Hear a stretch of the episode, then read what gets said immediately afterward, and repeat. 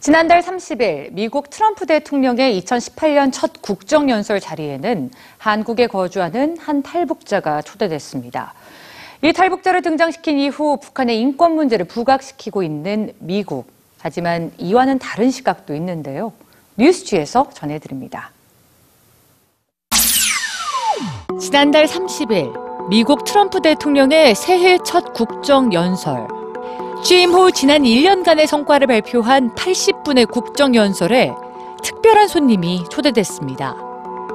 이날 초대된 사람은 한국에 거주하고 있는 탈북자 지성호 씨였는데요. 트럼프 대통령은 지성호 씨의 탈북 과정과 함께 손과 다리를 잃은 사연도 얘기했죠. 당신의 놀라운 희생은 우리 모두에게 영감이 됩니다.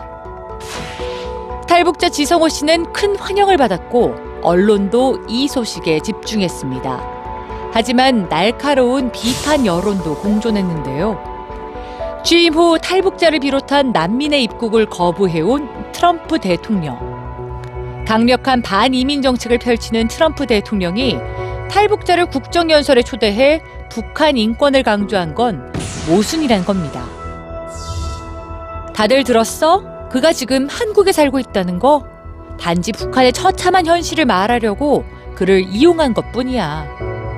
이미 자유를 찾은 난민에 대해선 찬사를 보내면서 난민을 거부하고 있는 건데, 나만 이게 말이 안 되게 느껴지나?